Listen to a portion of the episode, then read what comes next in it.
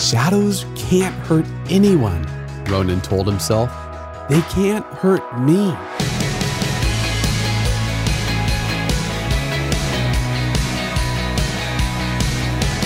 Hey, I'm Dylan, and you're listening to Unlocked, your daily key to unlocking God's Word in your life.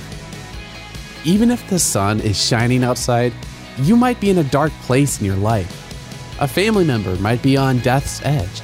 Maybe a friend is shutting you out, or you can feel how poor choices you've made are affecting you.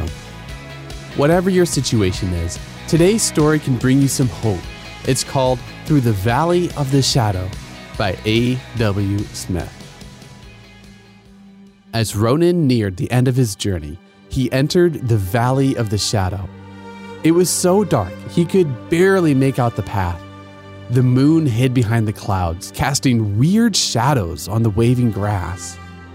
Empty moans emanated from the trees that covered the cliffs and encroached on the valley's winding path. Ronan's heart thumped and his knees felt weak. Shadows can't hurt anyone, he told himself. Shadows can't hurt anyone. Ronan? A voice called from the darkness. For a second, Ronan's heart almost stopped, but then he recognized the familiar voice. Teacher, Ronan said, his voice shaking. It's so good to see you, or at least it's good to hear you. It's so dark I can hardly see anything. I know, I've been walking with you the whole time, the teacher said, his words surrounding Ronan like an embrace. I will be with you as you walk through this darkest of valleys. With the teacher beside him, Ronan's fears began to quiet. At times, he even felt like the shadows were friendly, and the sounds no longer made him quake. Even though Ronan couldn't see him, he could feel the teacher's presence. He knew that no matter what happened on his journey across the Valley of the Shadow, the teacher would be with him. All right, let's think about this for a second. This story is an allegory. In Psalm twenty-three, David writes about the valley of the shadow of death in verse four. Do you know someone who is dying? Do you ever feel afraid of dying yourself? Now read Matthew twenty-eight, verse twenty, and then Psalm twenty-three. For a Christian, death is like a shadow.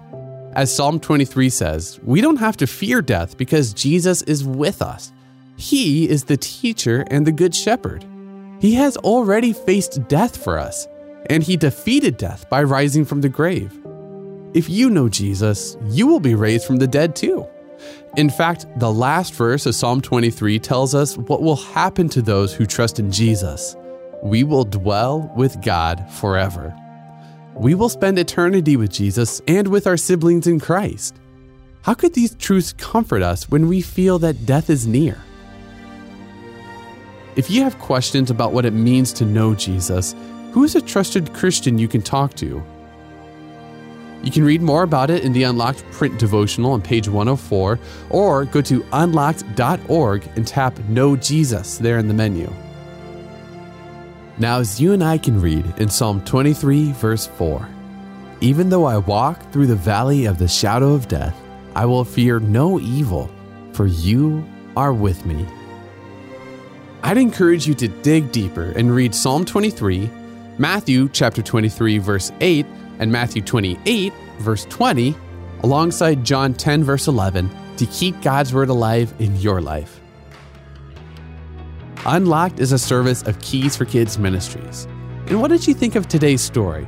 You can always tell us what you think or ask questions when you email us podcast at unlocked dot org or message us on Instagram at unlockeddevo.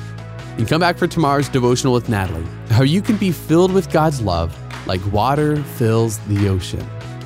But until then, I'm Dylan, encouraging you to live life unlocked, opening the door to God in your life.